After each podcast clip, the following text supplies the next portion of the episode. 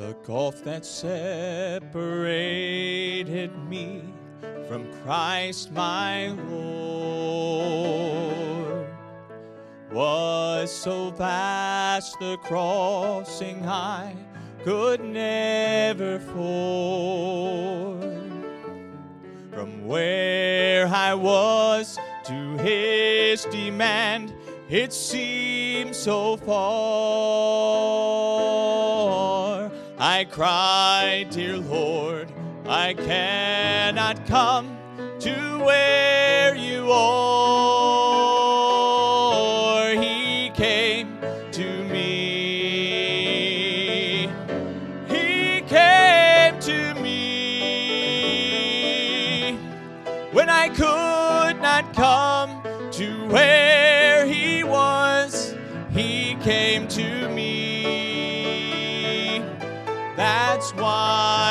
died on Calvary. When I could not come to where he was, he came to me.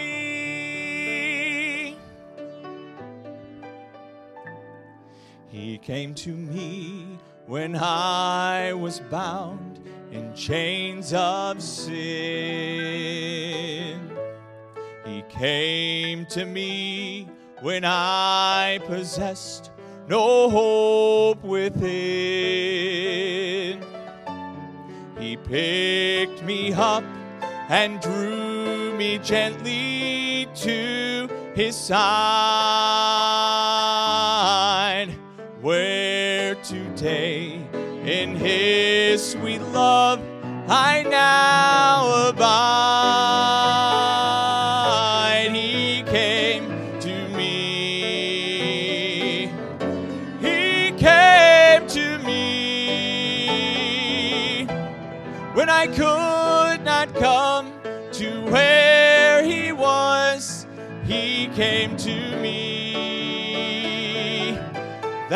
Why he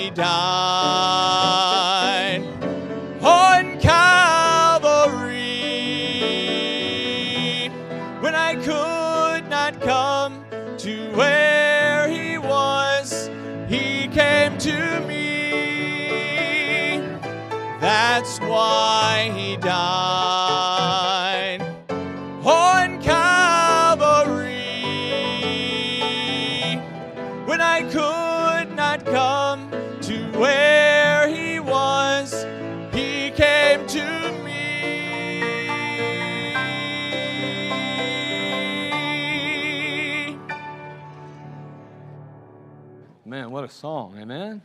Aren't you glad he came to you? The Bible says we first loved we loved him because he first loved us. Amen. Boy, isn't that good? Isn't that good?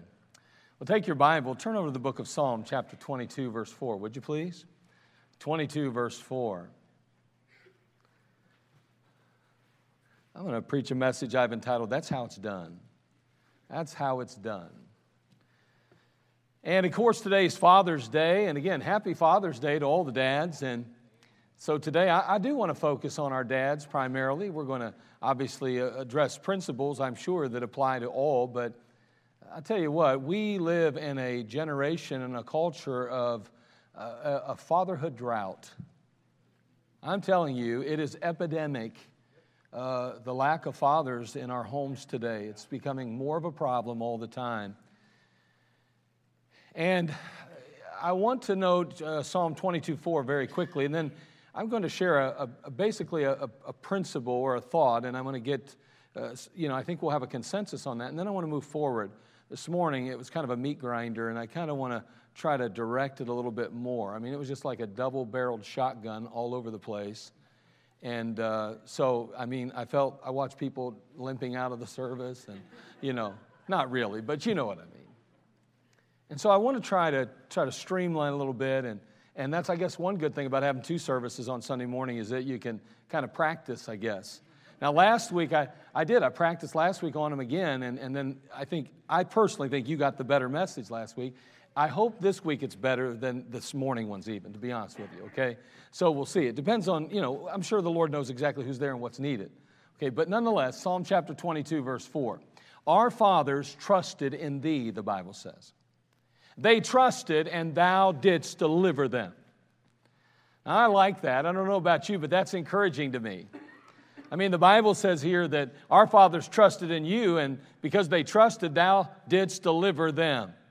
Well, I'm going to tell you something. We, we as dads are going to need some deliverance today. I tell you, we need delivered by the hand of the Lord. Now, I want to begin by, by asking a question, and, and I just uh, are making some statements. First of all, I think that what we're going to find today in our world, okay, and I'm just going to be honest with you, I'm talking about across the board. You know, we've got all these, uh, we've got all these protests going on. We've got all kind of upheaval in our nation. There's racism. There's all this stuff that people are talking about. You know, systemic racism and all that. And whether or not you believe in all that or not, that's that's up to you. You can see the facts for yourself. But here's the bottom line. I think it's all rooted in one concept. It's a Darwinian concept. But here, watch what I'm going to say to you. I believe, okay, and I, I think that I have, uh, there's something to this. It all depends, everything in our culture, everything in our world kind of depends on your perspective as to whether or not mankind is inherently evil or inherently good. Okay, uh, it really gets broke down to me. I feel like that's the crux of this issue. Whether, whether, it's, whether it is, whether it has to do with, with everything that's going on now, whether it has to do with everything in the past, whether it's everything in the future, uh, when it's all said and done, we are going to create policies, we are going to create um, a culture based on our perspective in this area. Now, the Bible says in Romans 5:12, it says, Wherefore, as by one man sin entered into the world, and death by sin, and so death passed upon all men, for that all have sinned. Now, let me ask you if, if we're going to, you got, uh, it's a A or B answer, okay? A, all men are inherently good, or all mankind is inherently evil according to the scriptures. Now, I'm not talking about psychology, I'm not talking about modern culture, I'm talking about just based on what the Bible teaches. What is mankind, A or B, inherently good or inherently evil? Okay, now watch. Biblically, accordingly, the Bible tells us that we are inherently evil. Now, what that means is this then. And, and watch, how do we solve problems in our world today? We assume that man is inherently good. Therefore, if there is a problem in his life, it has to be an external force that needs corrected. Everything is external. So I'm going to have to fix my income, my education, my, my relationship, all these different things. I've got to fix something externally so that I can rise above my problems. But if, on the other hand, the Bible's true, and it is, that mankind is inherently evil, then a lot of the abuses we find in, in the world make perfect sense, first of all. And the truth is, is that trying to fix external issues all the time only fix eternal issues is futile in the long run. And that the reality is, is that the internal aspect of our life has to change, not just the external aspect. And may I say that I am glad to tell you today that as a believer in Jesus Christ, I have the game changer. I have Jesus Christ living in me. Now, watch this. My circumstances may not be ideal, and my situation may not measure up to what, even statistically, you would hope they would. But I'm going to tell you this I've got the game changer on my side if Jesus lives in me, and I can do all things through Christ, which strengtheneth me. I don't have to be bound by my, the external forces in my life. I don't have to be held back because I don't meet the certain, you know, statistically uh, proven uh, numbers or whatever. I'm okay. I can can be victorious. God can give me victory in my life, no matter what my circumstance or situation. So, watch. There are exceptions to every rule then.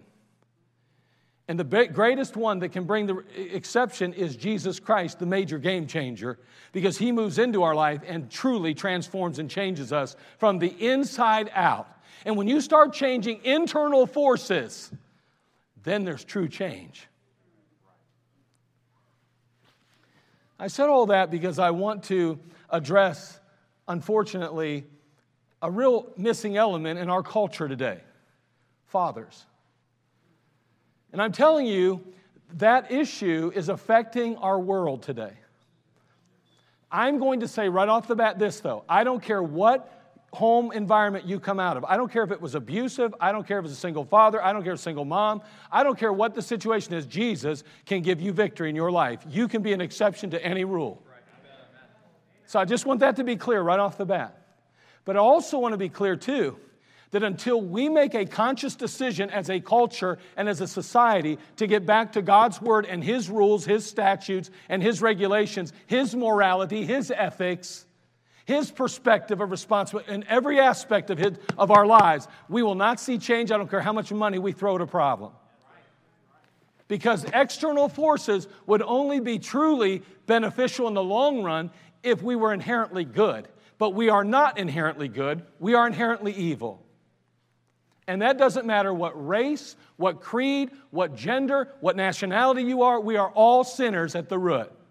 Every one of us on equal ground at the cross, my friends.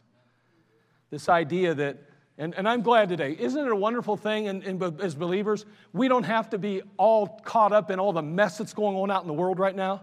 Can I tell you why? Because you know what? We're all in the church of God. I don't care what color you are today, we're all one family. In Christ, we are all one. I'm glad I don't have to choose what side I'm on. You know what side I'm on? His side. And I want to try to reach everybody I can with the gospel. But we do live in a day where we have to be cognitive and very aware of some of the concerns and problems that we face. And today on Father's Day, I, w- I want to try to speak to you dads. That, and again, I say the topics, that's how it's done. And so I want to begin by sharing, unfortunately, some statistics that, that, that just are realities. Whether we want to face them or not, that's, that's another issue. But the truth is, they are realities. And as dads today in this congregation, we better be honest with ourselves and face up to these realities. Because let me say this there may be a dad in a home today, but that doesn't mean he's acting like one. So we got to face the reality here. We've got to get to the nitty gritty and deal with life and recognize how valuable, how significant, and how important dads are in the home today. Father, we come to you. We do ask for your leadership today. We ask for your strength in our lives. Help us to be faithful to you. Help us to understand your truths and to apply them properly in our lives, that we may experience truly the deliverance we need and the wonderful victory that only comes through Jesus Christ.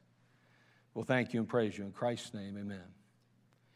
So, just how many children are fatherless? Well, about 24.7 million children in the U.S. don't live with a biological father. Again, this is a, this is a problem. Again, there, there are exceptions to every rule, and listen, you do not have to be bound as a believer to these rules. I just want to make that very clear right now. Don't, don't, don't think a thing of it. Jesus Christ, God. It, David said, When my father and mother forsake me, then the Lord will lift me up. I got the Lord. The U.S. Department of Education study found that 39% of students, first through 12th grade, are fatherless. Children who grow up in fatherless homes have a greater risk of major challenges in life than those who grow up with a father at home. We might want to believe otherwise again, and this is very important, but and there are many children who have overcome these different hardships. But the truth is in the data, and it's something we do have to face. According to Annie E. Casey Foundation's website, National Kids Count, as many as 25% of children in the U.S. live in households with a mother alone. That's over 18 million children who do not live with a father figure. Now, the statistics of fatherless children, just some statistics. The negative effect of a child without a father can be seen in countless studies and reports. Uh, you don't have to look too far, but anyway, the statistics show the importance of dad and a father figure in the home. According to What Can the Federal Government Do to Decrease Crime and Revitalize Communities from the U.S. Department of Justice, children from fatherless homes, uh, excuse me, children from fatherless homes account for something. Now, again, this is from, watch this. What can the federal government do to decrease crime and revitalize communities? I'm going to tell you what, our government's really dropping the ball on some things. It's dropping the ball big time. And again, you can throw money at problems, but until this starts getting changed, we got problems. Back in the 1960s, we took prayer and we took, took the Bible out of the classroom. We saw waves of social dissidence. We saw all kind of distinct things taking place, some good, some bad, whatever. But we watched revolutions begin. Some of those things were positive, brought, brought some opportunities to, to people. But on other hands, it also, and some things that were, were moving forward, like the feminist movement and things like that, began to squelch some other issues among even that are, addressed, that are affecting us today in this area. I'm just saying, we had, uh, the, it was a rocky beginning. Back in the 60s and 70s, a lot of things changed that have set the stage for what we now see. And until we understand how to get back to what we need, I'm not talking about going back to the 1960s. Man, there's a lot of things we want to leave back there. A lot, especially bell bottoms. but I'm just talking about there's things we need to, once again, I mean, I don't know, I want to get into it. I got things to talk about tonight for this uh, marriage uh, series I'm beginning. But, but boy, I'll tell you, we, we have to keep some things in mind here. Now, now, watch. According to what can the federal government do to decrease crime and revitalize communities, again, these are just some statistics that they came up with. They said children from fatherless homes account for 63% of youth suicides, that 90% of all homeless and runaway youths are from fatherless homes, that 85% of all children that exhibit behavioral disorders reflected in fatherless homes. 71% of all high school dropouts, fatherless homes. I don't know if that bothers you, but it bothers me. 70% of juveniles in state operated institutions, fatherless homes. 75% of adolescent patients in substance abuse centers, fatherless homes. 75% of rapists motivated by displaced anger, fatherless homes. When it comes to achievement, and this is a very interesting, and you need to listen very closely to this, because sometimes these statistics get muddied by the circumstance or situation. Because remember, unfortunately, we look at things and say, well, everyone's inherently good. If we only change the exterior elements, then all of a sudden everything will be okay. Watch this statistic. This is amazing. Children from low income, two parent families, low income, two parent families outperform students from high income, single parent homes. Listen, that's important to understand. That crosses an economic border, then. See, most of the time, the world will tell us, well, if you don't have money, then you can't succeed in marriage, you can't succeed in education, you can't succeed in life. Money is not the determining factor, obviously. The negative effect, it goes on to say, again, almost twice as many high achievers come from two parent homes as one parent homes. Now, again, there are exceptions to every rule. Don't misunderstand me. I've made that perfectly clear, I hope. The last thing I want to do is discourage some young person that says, Well, my, I don't have a dad in my home. You got God, don't you? And you got a pastor, and you've got probably a grandpa or somebody there to help work through these problems with you. If you'll give your life to Jesus Christ, my friend, you'll overcome. Just like those men we read about. If you'll trust in Him, then guess what? He'll deliver you. Think about drug use. A study from the U.S. Department of Health and Human Services concluded that fatherless children are at a dramatic, dramatically greater risk of drug and alcohol abuse. You can get more detailed description of that, but it's not necessary, I don't believe. Incarceration rates. Young men who grow up in homes without fathers are twice as likely to end up in jail as those who come from traditional two parent families. Those boys whose fathers were absent from the household had doubled the odds of being incarcerated even when other factors such as race, income, parent education, and urban residence were held constant. Listen, that's important to understand again. Once again, it's addressing the external forces. And it's saying, even removing external forces, we still see a heightened association, children going into incarceration that are from single parent versus uh, mother and father both. So, summarize it all.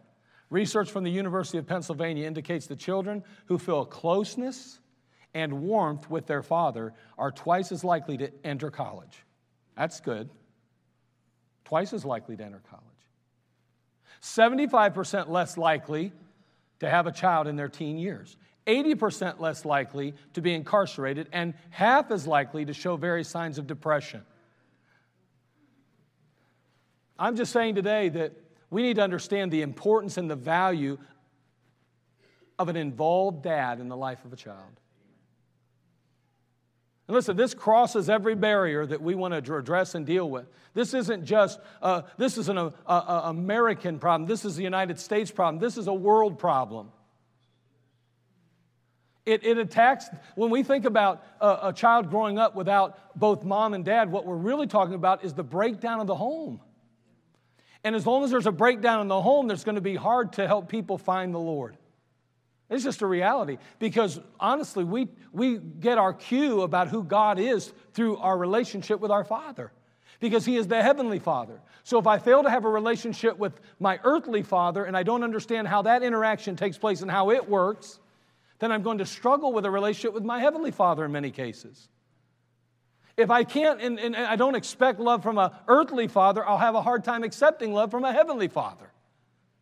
All of these things are factors that we have to be aware of, but it all hinges on this one thought again whether or not we are inherently good versus inherently evil. How do we address the problems in America? How do we face issues in the home? Do we face it by changing external forces, or do we recognize the need to do something about it inherently, inside, internally? And only one that can affect us internally is Jesus Christ and His precious book. So, I want to give three simple points today to dads, okay? We're going to focus on dads. And here's, I'm just going to share these three thoughts today, and we're done. Number one, be involved in discipline. Dad, be involved in discipline.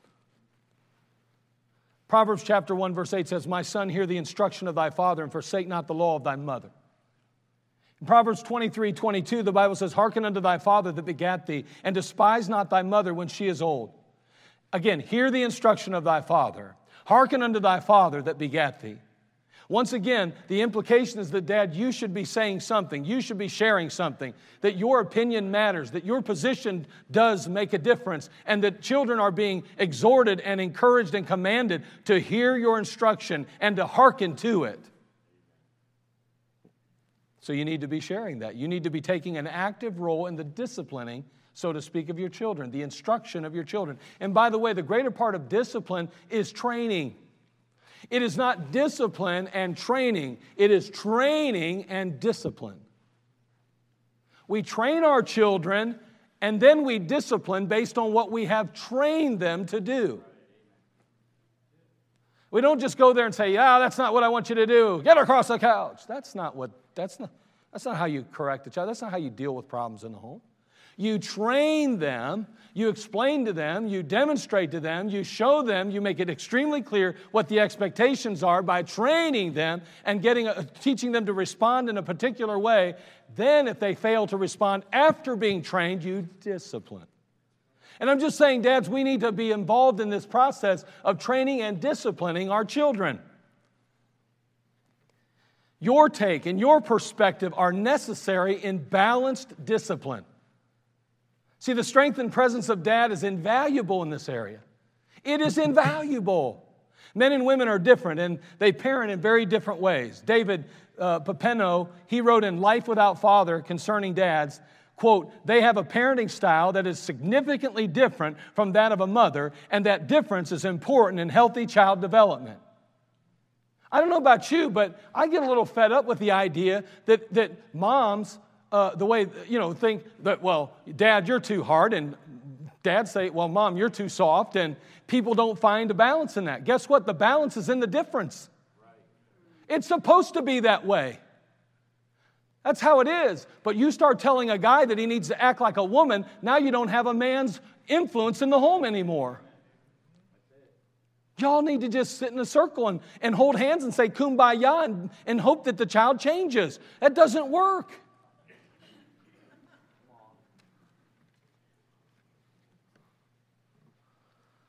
In a report by the U.S. Department of Health and Human Services, shows that young boys who have a father figure are less likely to act out, and young girls are often more confident. A father can also help establish a sense of security and guide children to make wiser decisions. Now, listen, we're seeing some breakthroughs even in mentorship programs. We're not even talking about a biological father with a person. We're seeing that just the, the, the, the, the active, the, the active role that a, a, a commonsensical man or, or, or in some cases, a woman in the life of a young lady can make a tremendous impact in lives. It can, but it still does not replace biological mom and dad. But I'm glad that it can. We can make a difference. And again, with God's help, we can truly make a difference because between Him and those that are willing to put themselves out there and make a difference in a life, it can change a life. The difference in parenting styles is distinct, the researchers tell us. Fathers communicate in a unique way. For example, while a mother will often simplify her language to a child's level, men tend to tell it like it is with no change in vocabulary. Subsequently, this can challenge kids to try and un- understand what they, they're being told, which can increase critical thinking skills and subsequently school and future work success. Again, it, this, it, neither is wrong. God designed a woman the way He wanted her designed. He designed a man the way He chose to design a man, and He did it with a specific purpose in mind. One of the concerns that we see in our, our world today concerning marriage is that there's been a diametrical shift in the purpose of marriage. Where once marriages came together for the purpose of procreating, having children, and raising kids, that's not why we get married today as a whole. Well, unfortunately, children aren't center stage anymore. Although we elevate children, although we put them on a platform, although we, we, we go ahead and we revolve our world around our kids, that's not what the emphasis should be in our marriage. The marriage should be obviously our children, which keeps me and my wife together as we nurture and try to raise these kids for God. Things have changed. And again, those are issues, those are external forces at work that are changing the outcome of our relationships and affecting us even in this area of fatherless children. While women tend to be more sympathetic, research says, fathers tend to be sterner. You've never noticed that, have you? Can I tell you that's changing? Can, can I tell you that the bleeding heart as we would say years ago, has kind of migrated into the male person in the relationship? You got a problem. There's a problem when everybody's sympathetic and nobody's stern. There's a problem because that's what, even research recognizes that as a whole, dads respond differently to issues in children versus mom. There's nothing wrong with that. That's okay. By the way, being stern is not abuse.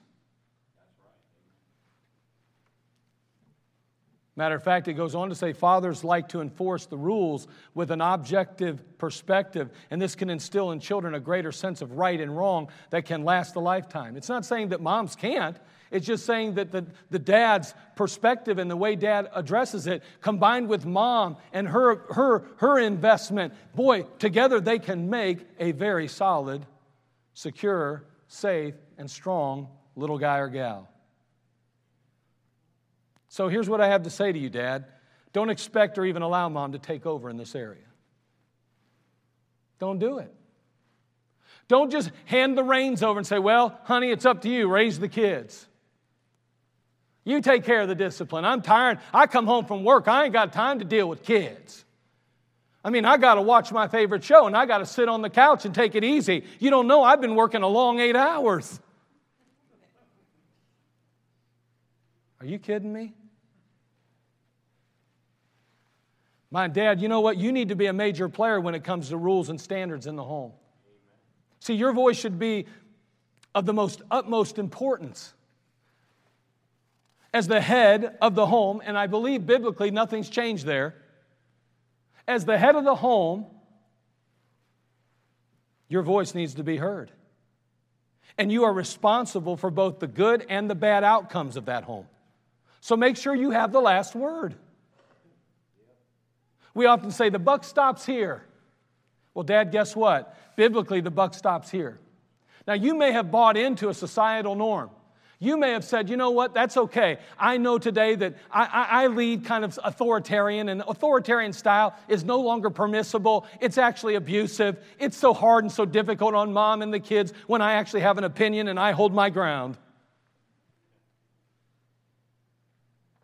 Let me tell you something. I just want you to know the Bible hasn't changed. And the many woes and ills that we see in our society and culture are not a result of following biblical principle, it's a result of throwing it away and adopting social norms instead of Savior direction. If someone has to be the bad guy, Dad, and every once in a while it happens, it ought to be you. Both parents must be unified, of course, in their rules and demands, but when it comes down to it, the children need to know that these are dad's rules. Well, you know, your mom, she don't want you going to your friend's house, so you ain't going, I guess.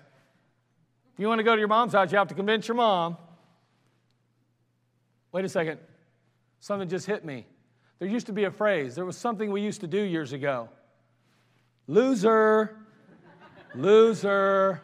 Oh, mom's a bad guy. Mom's the one that you got to change. You got to go over and fight it out with mom. Why would you put your wife in that position, sir? When you're responsible for the outcome.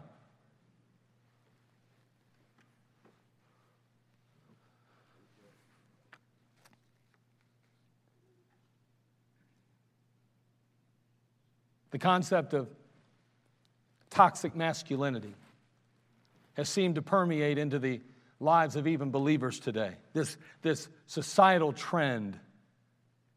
I mean, men have been shamed into taking a back seat in the home because, again, the cultural cry of toxic masculinity. You say, what in the world's that? Well, let me just say this traits traditionally viewed as masculine in the Western culture or society are these strength, courage, independence, leadership, and assertiveness. Those used to be something that was pretty common, pretty normal, and expected. The concept of toxic masculinity implies that dominance, strength, assertiveness, aggression, and competitive nature in men are characteristics that lead to violence, abuse, and self destructive behavior. That's what's being trended and taught in our communities and in our culture today. That a man that stands up and says, I will not budge and I will not move, this is right and this is wrong, and this is the direction we're going in our home, toxic masculinity asserting his authority over everyone like he's in charge of everybody. Who died and made you God? That's the mentality. The media has paraded this pseudo psychobabble for the last 40 years, condemning these, tra- these traditional traits in men while praising them in women, by the way. A man's not allowed to, expo- uh, uh to, to exhibit those behaviors, but a woman is. Can I just, I'm going to share a truth with you. I'm going to tell you something that I just don't believe in. I don't believe this for a minute. Now, there may be an exception to the rule, there might be just one out of a million. But let me tell you something. I am not convinced that a five foot four, 105 pound woman can beat up a 220 pound muscle man. I don't believe it. I know what Hollywood says. And I know what our, our present day culture teaches, but I'm telling you, we are not equal in physical strength. A 105 pound man against a 220 pound man is going to have a real rough time unless he is called Bruce Lee.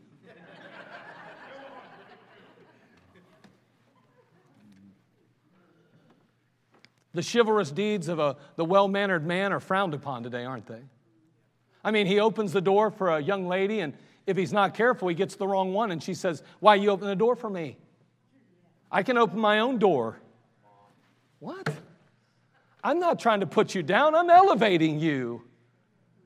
I believe that femininity is pure, and I believe that it is, it is vital, and I think that it is extremely important. And, and a matter of fact, I, I think it's to be honored. I wish our men would treat women better.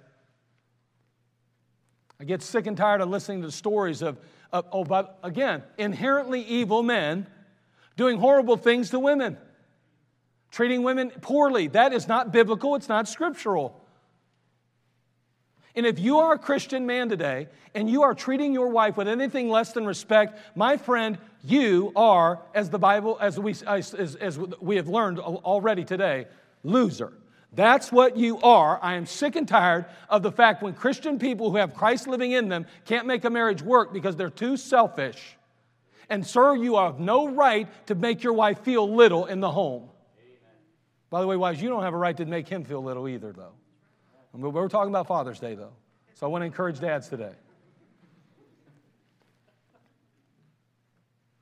Listen, the onslaught of such unscriptural perspectives has crippled our culture. And it's contributed to this, a society that, honestly, a society that struggles with gender identity, folks. Men do, and people are, well, yeah, men aren't uh, so you think men are so weak that they don't even know if they're what they're supposed to be. Yeah, I think that they've been, I think people have been brainwashing men for a long time. I, I think we're raising a generation, again, no real male authority in the homes in many cases. And then even if, I mean, even if dad's there, the authority's not there anymore. And then you take the man out of the home because of, of divorce and everything else that's taking place in our culture. Who's teaching them how to be men?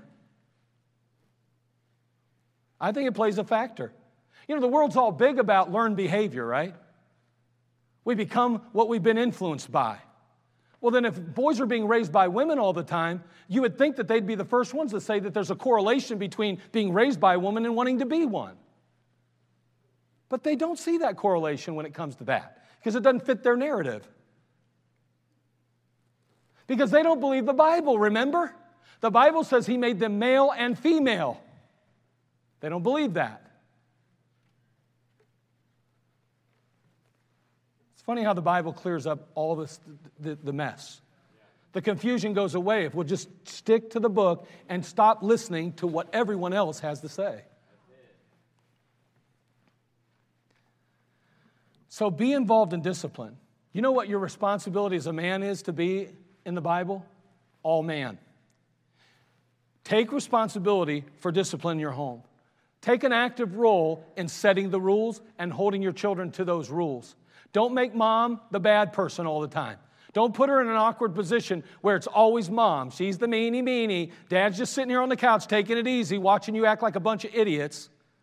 And mom's responsible to take care of business. Why you let those kids act like that? Why you let them climbing on the furniture? Why you permitting them do that? And you're like, what are you talking about? My favorite show's on. I'm in the middle of a game. Take an active role. You want to save your family? You want to make a difference in your culture? You want to truly change your country? Then raise some kids that love Jesus Christ. Show them how to be a man in the home, not an abusive person, a man, a biblical man. Number two, be involved in the home. We already talked about that. We talked about being involved in discipline, but I want to really bring this home now. Lo, children are a heritage of the Lord, and the fruit of the womb is his reward. My son, give me thine heart, and let thine eyes observe my ways. Again, children are a heritage of the Lord. The fruit of the womb is his reward. Do you get that? Children are a reward to you, sir. God has rewarded you with kids. Those kids drive me nuts. Man, I tell you what, I just done got done working eight or ten hours. The last thing I want to do is go home to that chaos and confusion. I better find some fellows at work and go do something after work. Honey, I won't be home today. I'm going, I, I'm going golfing with the guys. Want nothing to do with home. So confusing. It's so crazy. Wait a second. I thought you were the head of the home. I, I thought you were responsible for the home. I know mom sets a, a tone in a home, and that's wonderful. And mom obviously has authority in the home. She has to. But you're the head of the home. You're supposed to be setting the standard. If there's a problem in the home, you need to address it as a man. Now, again, I, am going to be honest with you. When I say don't be invisible, I'm not saying you have to assume the role of mother and wife, but don't check out when you check in either. Our children need us actively involved in their lives. They need to know that dad's interested and concerned about them. When I say that men need to be actively involved in the home again, I'm, I'm, I'm talking about, and, and again, I, I'm just saying they need to take an active role in life in the home. That's a dynamic that has to be addressed in each home. Don't expect your wife to be the sole, take sole responsibility for raising your kids. How many dads have just kind of checked out in that area and let mom handle it? I'm telling you, that's not fair to her. It's not fair to the kids. And honestly, even if she's willing to do that, don't let her. You, you, you do what you're supposed to do. I hate, and by the way, can I just tell you, I hate this mentality that's associated with man caves. I, I hate the man cave concept. I truly do. Dad comes home from work and needs a place to escape the hustle and bustle of life. I mean, he needs his little area where he is king. What? Wait a minute. I thought his house was his castle. But wait, now he is going to be contained to a room? Well, here is a safe zone for dad. Now we have she sheds. I mean, everybody's got to get a getaway. Everybody has to be able to just separate themselves from the home somewhere, somehow. I can't stand those kids. I need a break. And the guys, gals, all of them. So dad says, Well, I'm sole possessor of the remote control in my man cave. I'm going to be honest with you. You come home from work and, and, and, and, and you, you've taken some time to hang out with the kids and do some things, and all of a sudden you sit down to watch some TV. Sir, let me say this. If there's a man in the home, there ought to be a good sporting event on, or there ought to be a good shoot 'em up Western. And every kid ought to know it's useless fighting with dad to watch some stupid cartoon because he's watching a Western today. I'm, I'm sorry. I mean, I know dad could say, well, let's watch a cartoon together. But the fact is, is that why in the world would you need a man cave? I don't quite get it. Matter of fact, I don't know why we don't come home from work and take the kids outside to play. Why don't we go out there and run a race with them? Why don't we wrestle together outside? Now, I used to like the wrestling inside. My wife never liked the inside wrestling. She was always like, Don't wrestle inside, you're going to destroy something. I thought, What are you talking about? I bought everything in here. I'll replace it when I get some money.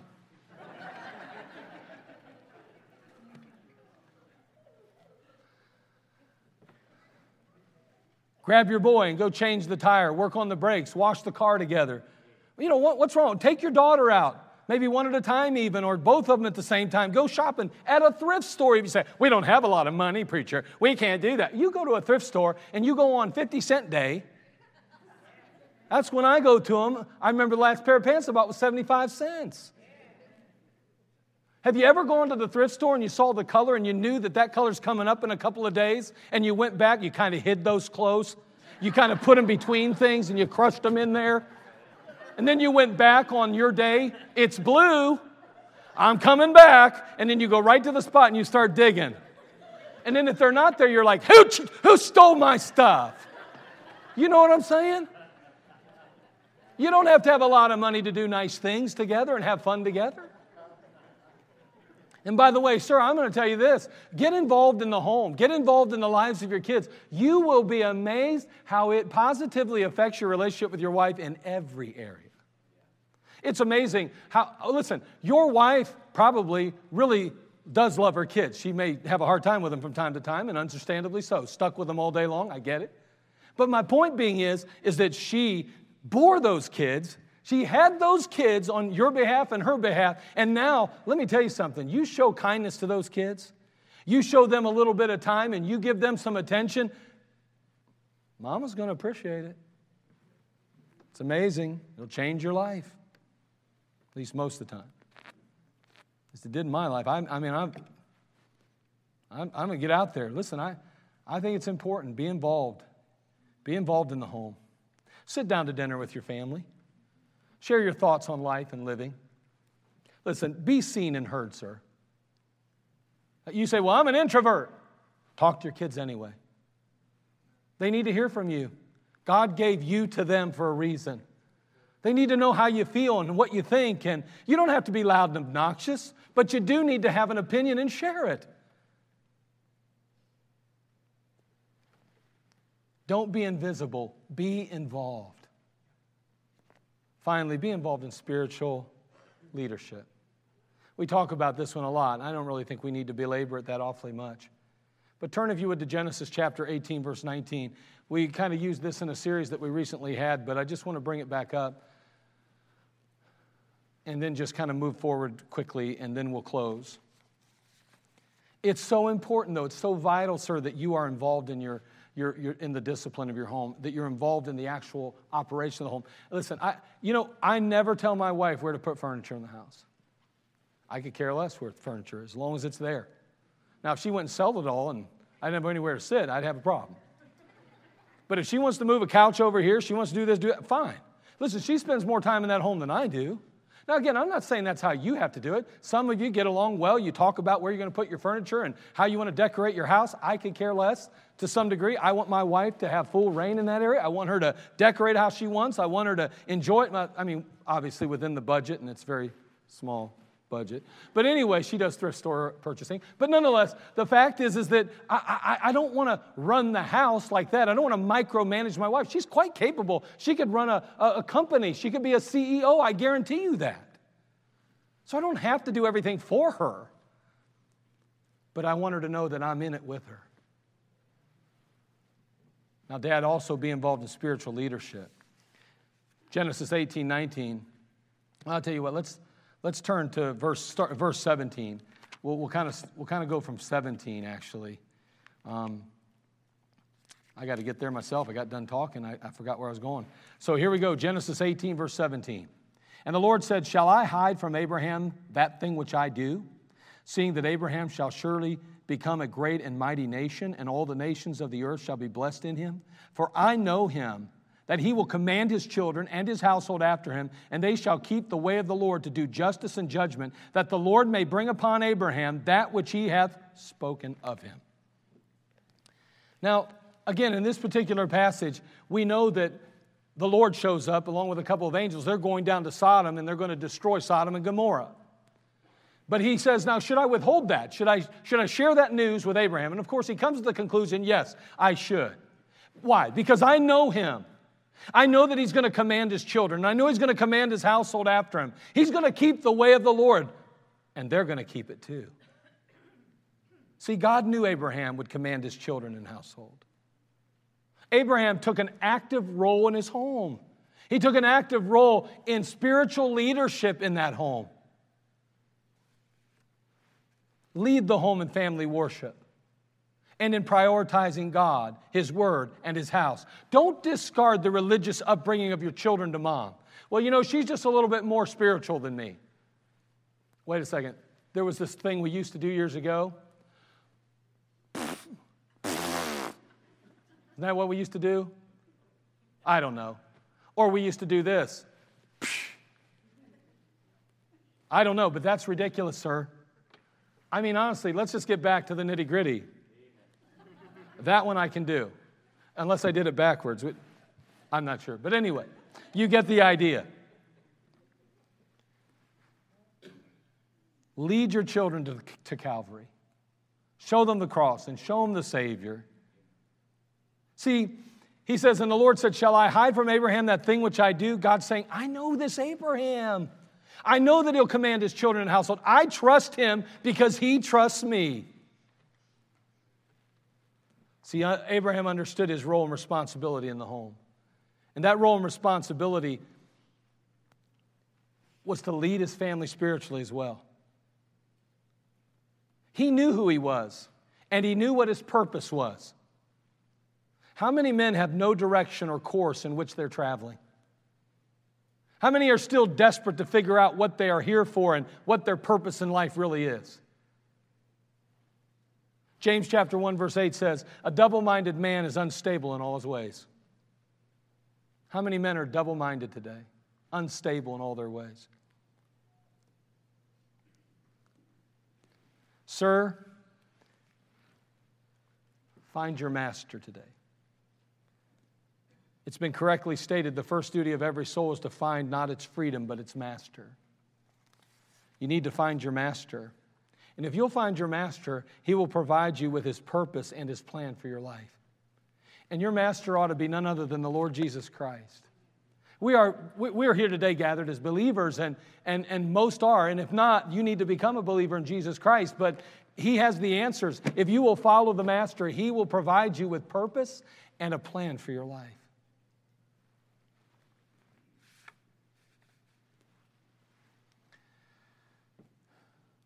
Lead in family worship, pray as a family, enjoy God together, and it's likely your children will learn to enjoy God also.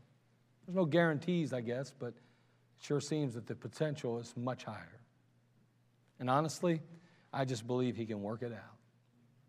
I don't care what the culture is, I don't care what the circumstances are, I don't care what the external forces are. I believe that if we will do things God's way, we'll get God's results.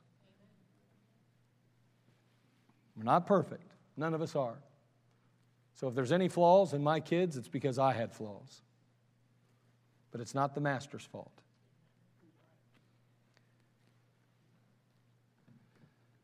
Be an example, be involved in spiritual leadership. Let me close with this. Professional baseball has been played in America since 1875. But on September the 14th, 1990, something happened that has never happened before and hasn't happened since. Late in his career, Ken Griffey Sr., Ken Griffey Sr., who had been a key member of the World Series champion Cincinnati Reds be- uh, years before that, was signed by the Seattle Mariners. His son, Ken Griffey Jr., was just starting his major league career. So, dad and son playing at the same time on the same team. In the first inning of a game against the Angels, Griffey Sr. stepped up to the plate. He swung, he hit a ball into left center field over the wall, a home run. His son followed him to the plate, and as he took that first strike or two, I guess, he watched it, but then he sized it up, swung, and he watched that ball travel up, up, up, up, up, and gone. Right over left center field, also.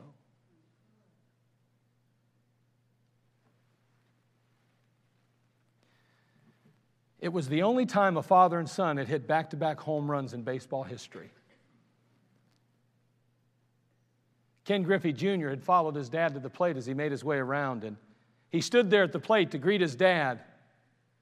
And he would later tell us that his father greeted him at the plate by saying, That's how you do it, son. That's how you do it. And of course, Ken, Ken Griffey Jr. stepped up and did the exact same thing dad did. They made history that day.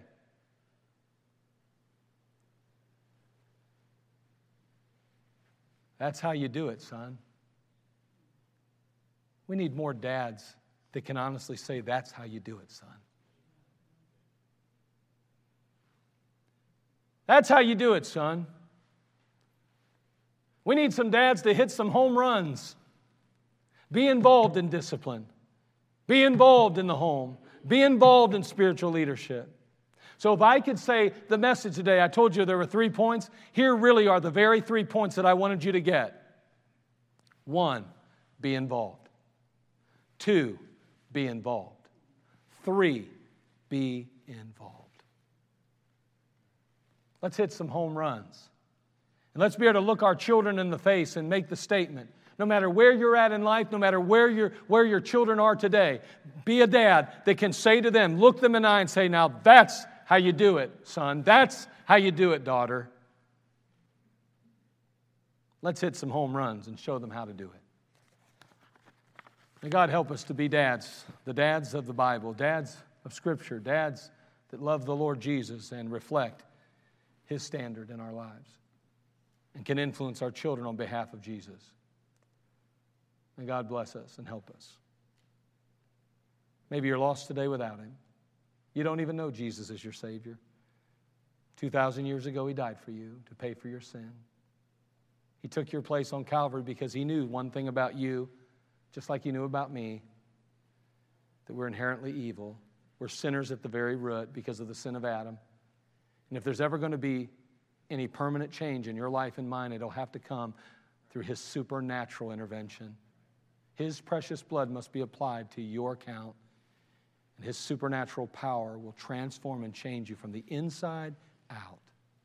Won't you come to Jesus today? He'll change your life. And then you will be on the road to helping others be different. Father, we love you. We thank you for this time we have together. Bless us and meet our needs today. We'll thank you. We'll praise you. Now, Lord, if there be any without Jesus Christ, May you, Father, speak to them. May you work in their life. May you help them to see their need of Jesus. May they simply come forward and see Brother Kavanaugh up front and allow him to direct them to someone that can open a Bible and show them the precious truths of the Word of God.